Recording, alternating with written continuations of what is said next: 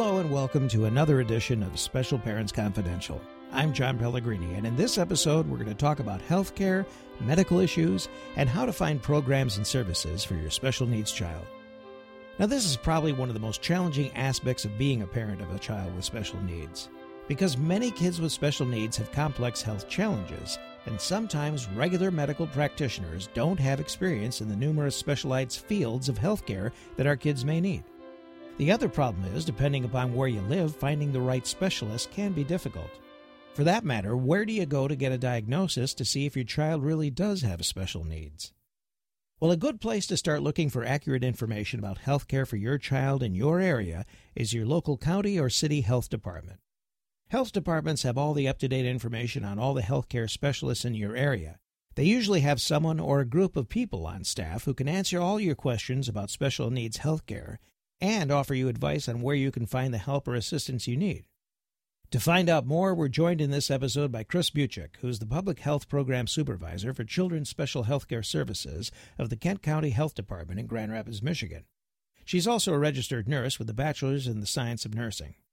Chris, I think we'll start by asking how important it is to get an early diagnosis for children with special needs. Also, what age should a child be before parents consider if they need to have a diagnosis done? Because, you know, some people think that it's just the way these kids are, and there's not much that can be done at such an early age. But it really is important to get the child in early, isn't it? Oh, absolutely. And really, the earlier the better.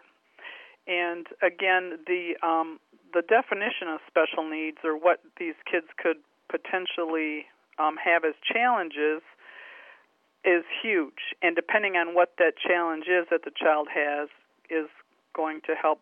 Um, you're going to need to know what that is so that you can get the appropriate resources and and um, special help that the child can use to get the um, to get as ahead as they possibly can, mm-hmm. or to catch up or whatever.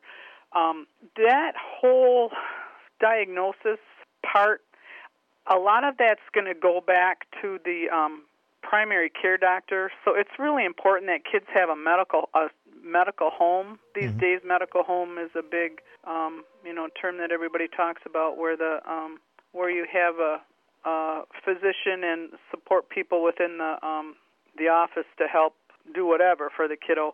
And the the Academy of Pediatrics actually has a very extensive um, recommendation lists of when kids should be um, evaluated for various different things, and that actually starts, I think, even at in the um, well, they start, of course, with prenatal history, but even at the newborn level, as something as um, common as height and weight, mm-hmm. head circumference. You know, they can tell a lot just from that. So, really making sure that the kids get to those visits with the PCP and or the primary care physician. Mm-hmm.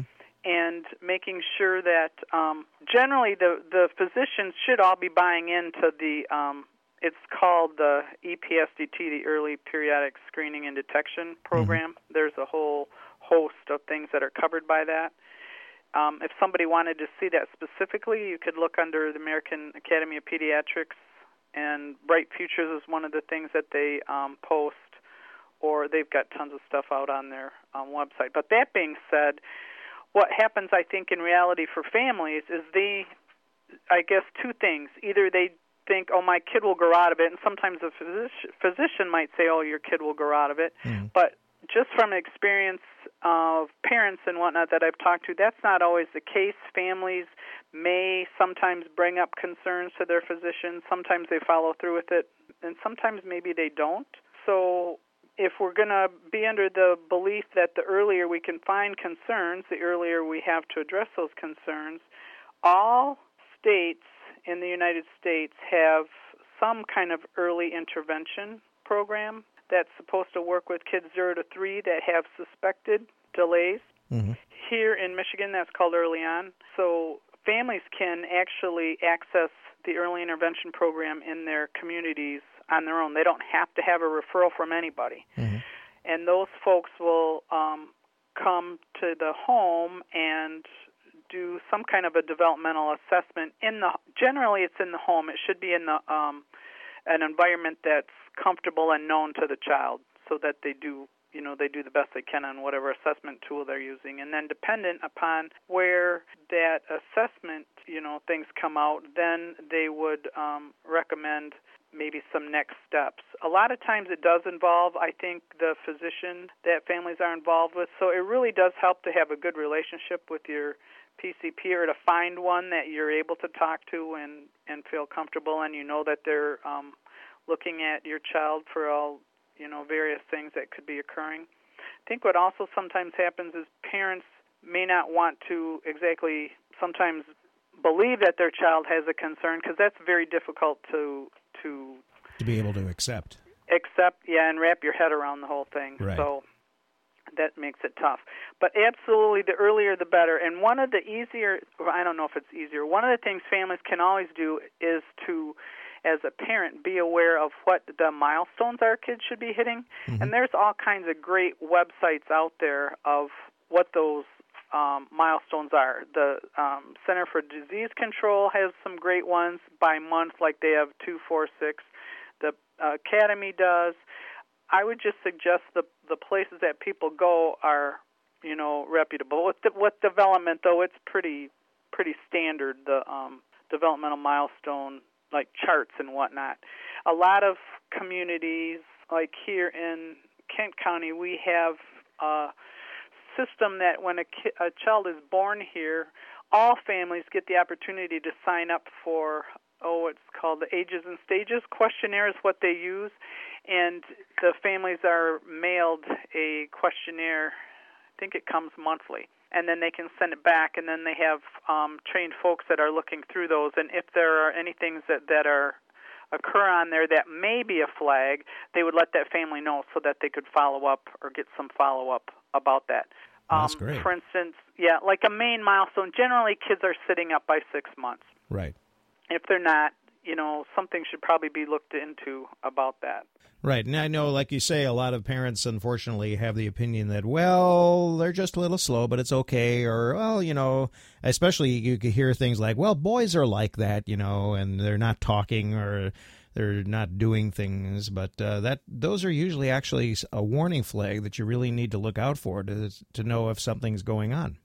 Absolutely or you know well you did that too or i did that as a child or whatever it is yeah you can you don't want to explain away things that really could be be a concern for your child right you want to try to address that early before they get into the school setting because you can do a lot of help for those kiddos ahead of time mm-hmm. before they get to school now what kind of services exist through the health department for special needs kids at that early age well are you asking local health departments yeah, or just health departments. I don't. I don't know if there'd be health departments in general, or if it would be uh, through. Well, your... in the big global picture of things, the feds, the federal government, has this. Um, they actually they have several different things, but one of them through the Health Resources and Services Administration, HRSA, HRSA.gov, they expect that all states are going to be doing something for the kids in their jurisdiction that have special needs. Mm-hmm. And they actually, the feds, it, it's called Title V Maternal Child Block Grant, where the money comes down. So if anybody ever hears anything in the news about cuts or extension or whatever for the child, uh, maternal child health block grants, MCH will be what they'll say. That's something you want to pay attention to probably if you have a child with special needs because that's where a lot of the money comes down to for to the states. Ah. And then the states have they actually have to they have to match so much of the federal dollars um, in that maternal from those um, MCH dollars. Thirty percent of those dollars have to go to serve the population of of kids with special needs. So every state in the U.S. is doing something. Right. So probably the best thing is, depending on what state you need, you're in, you got to figure out where that is. And here in Michigan, what what happens is um, through the Michigan Department of Community Health, which now is Michigan Department of Health and Human Services, since mm. they've they merged combined them. with right. yeah Department of Human Services DHS. Um, they are the our state's um, arm that makes sure that something is done for the kids with special health care needs. And in Michigan, we're kind of different in a, in a way. It's really a, a really a cool thing for families. with some of the kids that have special needs. The state has a program. The state of Michigan has a program called Children Special Health Care mm-hmm. Program, mm-hmm. and that program helps pay for medical care and treatment for kids with certain medical diagnoses, and then the state decides what those diagnoses are. There's a lot of them, like 2,700, but the unfortunate thing is it does not cover um, cognitive or um, developmental delay issues or mental health issues, hmm. autism, mm. Down syndrome, those types of conditions that need a lot of therapy and a lot of help. Right. So, so it's um, only mostly for physical disability. Yes and no. Mm. Yes. Well, like it covers anything from kids needing ear tubes. Ah, okay. To kids with cancer, mm-hmm. um, CP, cerebral palsy is covered. For most of the time, that depends on um, severity. It it they really look at what the diagnosis is and then what the care and treatment plan is. And then for those families, it's a huge financial help because the program, anything related to that special diagnosis, the program helps pay for it. So even if you have good insurance, nowadays it seems like people's um, deductibles and copays are a lot higher. Right. So if their child is on the Children's Special Health Care Program, let's say for diabetes is their um, diagnosis, then any of the trips to the um, endocrinologist or their insulin or their pump or their test strips, all that kind of stuff, they would not have to pay any of their copays or deductibles related to that. So it's very helpful for those families. Yeah, because because I know that in su- in certain cases, for example, when we were dealing with our son's club feet, some of the uh, appointments that we had were considered by our insurance company to be consultations rather than actual diagnosis, and therefore they weren't covered. So that that's good to know about that. Generally, for children's special health care within the state of Michigan, a child needs to be seeing a specialist. They have to see a specialist for something. Mm-hmm. There's a huge there's a the state has a, a good website about that at michigan.gov slash CSHCS because it's Children's Special Health Care Services. And then how families actually connect through their local health department to get back to where the question started. Um, the state believes that it's and one of the underpinnings of children's special health care is that the um, services are locally based, uh, family centered, and so when families can connect through their local health department, that's part of what I do at our health department in Kent County. Mm-hmm. And with um, my team is we help families not only connect to the program and help troubleshoot let's say they need a wheelchair, why is it taking six months? We'll try to figure out where did the system break down, or help them with other resources that are available in the community. So we do that here in Kent County, and every health department within the state of Michigan has people like us that are working with the families um, with kids and adults with special needs. The this program also covers uh, folks zero to 21 Mm-hmm. And we also have adults on the program that have hemophilia or cystic fibrosis. And then the state also runs a family center that is made up of parents that have kids with special needs. And I think there's six people on that team now that'll help families either have somebody to talk to or they'll help connect them to people within their own community or like if somebody called our state number here, they may flip them back over to us here so we could help them at the local level. That's great. Uh, sometimes parents might think that if a child is that young, how can some of the services help? So, do you know offhand what services are available uh, for kids with special needs, and do they can they make a difference at such a young age? I would say absolutely. The early intervention that I mentioned earlier, the zero to three, if a child has a delay of some sort, they can have the early on services. And again, that's in in the state of Michigan it's called early on. Federally it's called early intervention. So again, states get money from this from the feds for early intervention. And then in the state of Michigan, it really depends on the county you live in because of of what the services are available. Here in Kent County, they're making um, home visits to those kids, and they're it's usually a um, a speech therapist or a PT or an OT, and they help the family learn what they can do within the child's daily routine that can help them with their development. Mm-hmm. So it could be, especially with our littlest ones, it ends up being um, things that we that look like play, which is what you want to do, more stimulation or reading or um, that type of thing, and they can give some specific ideas to families because honestly, no kids that have any kind of a concern is ever going to get enough therapy probably paid for by any insurance or any state program or Medicaid or anywhere. It just really would not happen. So the best thing families can do for their kiddos is to learn what some of those things are that they can do to help promote their development. And so the earlier you start with that, the better. Right things towards you know speech, ideas for speech, gross motor, and you know fine motor kind of development. Mm-hmm. Now, what are some of the misconceptions that you've heard about the parents have about health issues and the kinds of services available through their health department? Mm-hmm. Well, and kind of with what I was just saying before, nobody's going to get enough therapy. So no matter what your child might have going on, maybe so what's what difference is it going to get? He's not going to get he or she won't get the help that they need. Well, you know, no. We can do you can at least do the best that we can. Right. And of course, as you say, if you can, if part of the therapy includes training the parents on how to do that therapy, then they can hopefully take up uh, where where the others leave off. Absolutely, absolutely. Because a lot of our kiddos, I mean, you have kids that have feeding issues. Well, you know, feeding is so much a part of what families do every day. They can they help folks with different little tips and hints on what to do during feeding time or eating time because sometimes a lot of times kids that ha- may have speech delays they could also have some kind of feeding thing going on.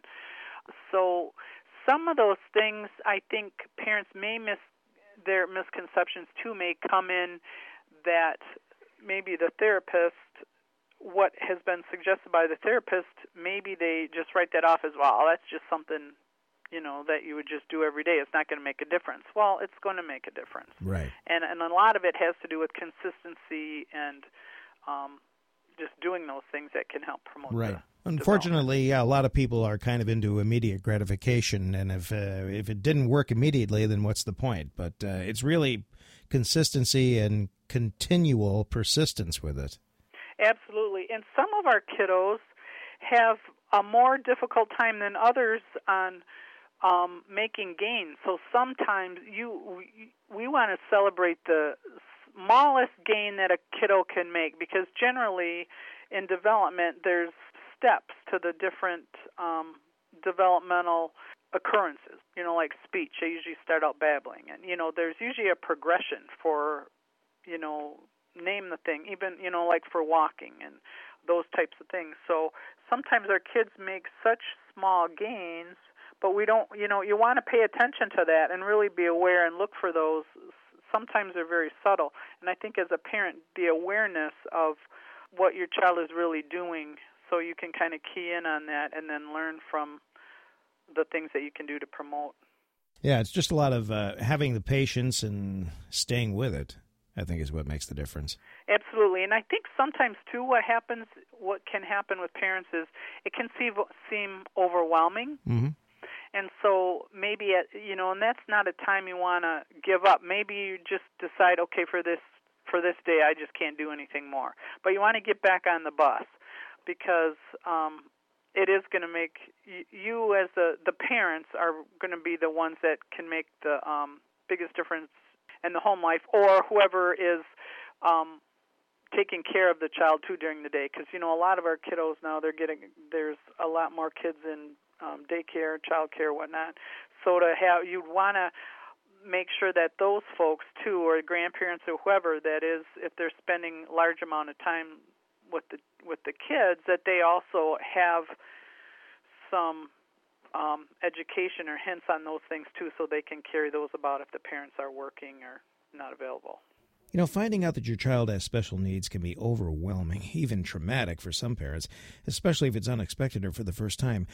Uh, support groups can help parents deal with these experiences. Can you give an overview of what some of the support groups are like or what they offer for parents? Well, sure. We we happen to run one here uh, that that I facilitate, and um, we just open it to any family that has a family member with special needs.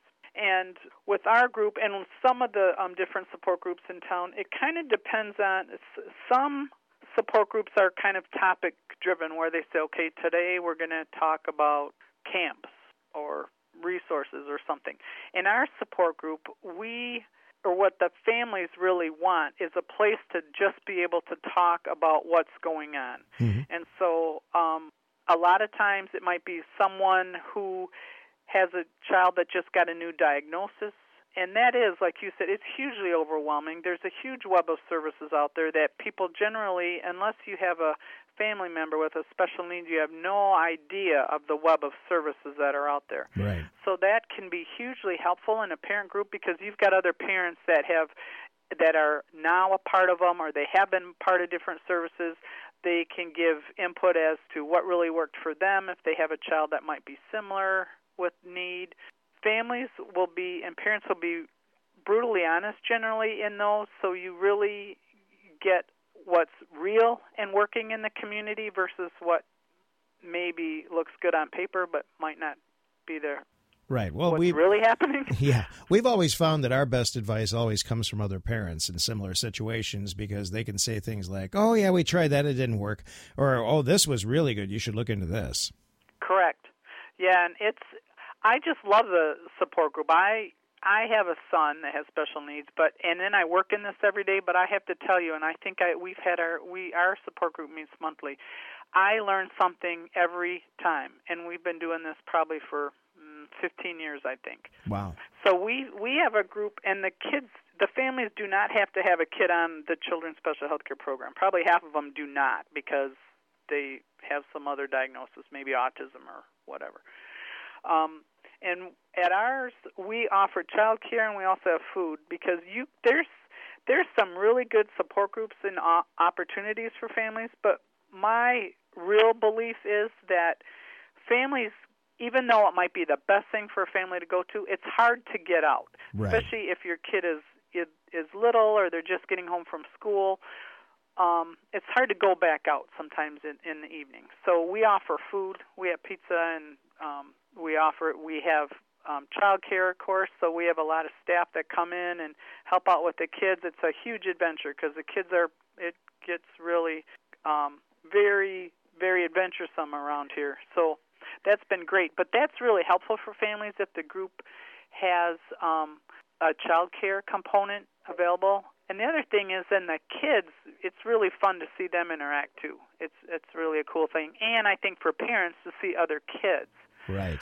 So it, it gives you more of a real picture of what's um, what's going on. Well, that's great because you know they always say the hardest thing for most parents who have a special needs child to find is a babysitter. Oh, absolutely. Because most don't want to deal with them. So. That's true. That's true. We've had some success with. Um, I think within the state of Michigan now we have this thing called Great Start. It's Great Start to Quality. It used to be the um, four C's where families could um, they could look there for child care options. Mm-hmm. And some some of the options, there's actually a quite an extensive um, computer program that will actually show you what's and these are all licensed child care options home either in the home or in centers mm. and i even myself had found some um folks to um, care for my son after school because there's all kinds of issues if you if your kid's in school and where the bus goes and blah blah blah. Right. So sometimes that at least was a place to start if you didn't have, you know, if you exhaust your family members and your neighbors and you have to go somewhere. Sometimes those people on the list, at least you could talk to them and see, you know, are you open to my, you know, my child has this extra need of blah blah blah. Mm-hmm. You know, and sometimes you can find people that way. But the whole um, babysitting or respite is a huge need for families just to be able to get away and get a breath. And that's very difficult to find. You're pretty much going to have to pay for it on your own if you're able to. And then finding, you know, an appropriate person can be a challenge. Right. And that too, like you said, if you're in a parent group too, that can sometimes help you because you can ask the other parents what they've done. Our from our parent group, we they wanted to start a Facebook page, which we have now, and families can get on there and they share things. It's a closed group for families with kids or with members with special needs. So that's been another nice thing, a way for families and parents to be able to share with each other and get ideas on various things. That sounds fantastic. Now, um, different, as we talked earlier, different states and different counties have a variety of services for children with special needs. And, you know, trying to navigate through some county and state health uh, websites can be uh, quite uh, quite a process. What what should parents look for when they're searching through health department websites in order to get the help the the quickest way possible? Well, I would say most help in Michigan for sure. You're going to find the people that are involved with children's special health care. So it probably depends on how they have their website set up. I think for us in Kent County, ours ends up being listed. If you get in deep enough into the health department, you could find. Um, I think it's called special needs populations or something um, or maybe search for it, or at least if you can find, if you finally get somewhere in there, if you call somebody at the health department, they should know who to talk to. Like just calling into your local health department. Like if somebody just called into our health department there, they'd end up with me or one of my team members. Oh, okay. Um, so, and I would, and I think most health departments in Michigan, they're going to be like that because with our our mission is not only to the kids that can qualify in our on children's special health care, but also to the broader population of kids and youth with special needs to help them find what we do have within the community. So there's people like us that we kind of make it our job to be aware of what the other resources are. And this is a big county. Sometimes the big federal definition is children and youth with special health care needs, and its acronym is CYSHCN. If you put that in and have some um, stick to itiveness, you can eventually find somebody in your community that can is working with that population. Okay. And sometimes the schools, maybe depending, you know, on special ed schools, you, they hopefully are aware of some of the resources. Maybe um, uh, yeah, I'm not sure how. It, it, I think it depends. If you have more of a campus-based special ed program versus being within a district, some folks have more knowledge of of the resources than others. Because again, it's overwhelming. It's a big, I call it a web of services. Now, do you think uh, parents should uh, also contact their local school districts to see what uh, is available for their kids when they uh, start going to school? Is it important for the parents to uh, contact the district ahead of time to talk over well, services. Absolutely, and that's something too that starts way before. If you're thinking school age at six or five, or I don't know what you're thinking of a school age, but here, early intervention is zero to three population. Okay. Here in Michigan, our special ed starts at zero. In other states, it starts at school age. So in Michigan, what will happen is if you're involved in early intervention and your child looks like they are fit the definition for special education in Michigan, they will receive special ed services as early as you know as somewhere between zero to three. And then a lot of the special ed is actually home based at that time. Here in Kent County, we have Kennesaw is a name of um, our probably our biggest. That they Kennesaw actually is within Grand Rapids Public, but it draws from kids all over the district, the uh, Kent Intermediate School District. And then those kids, if the if the kiddo um, fits the the criteria for special education, that needs to be covered by the the school district that you live in. If your school district cannot provide the educational services that your child needs, but maybe they need more intensive services that is available somewhere else in the county, then that district will pay for you to be in the right location for your services. Wow, that's great. So, yeah, every single school district has a special education director. And each district, every district has to, um, if you've got concerns about your kiddo, they need to do um, some kind of evaluation and testing for special ed.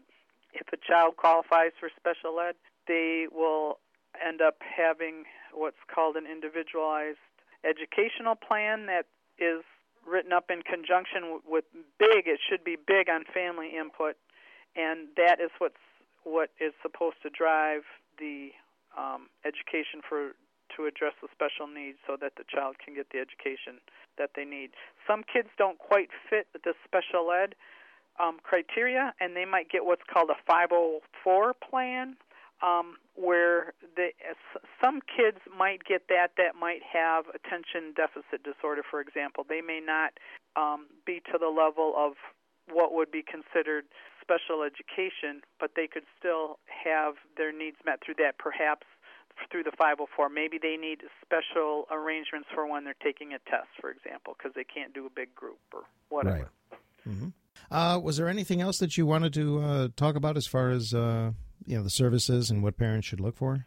Um, generally, there's services out there. You may not always get what you totally want and think that your child needs, but there's going to be there's going to be some services out there. And I would say that um, I guess the one thing I'd really like to say is to keep keep up the hope. And you're going to, as a parent, you're going to be the biggest advocate that your child has. Mm-hmm. And so some days it's going to be a lot harder to do that than others. But you know, it's okay. You have a bad day, then the next day hopefully is going to be a better day, and you'll get further that day. It's kind of like a a roller coaster ride. Mm-hmm.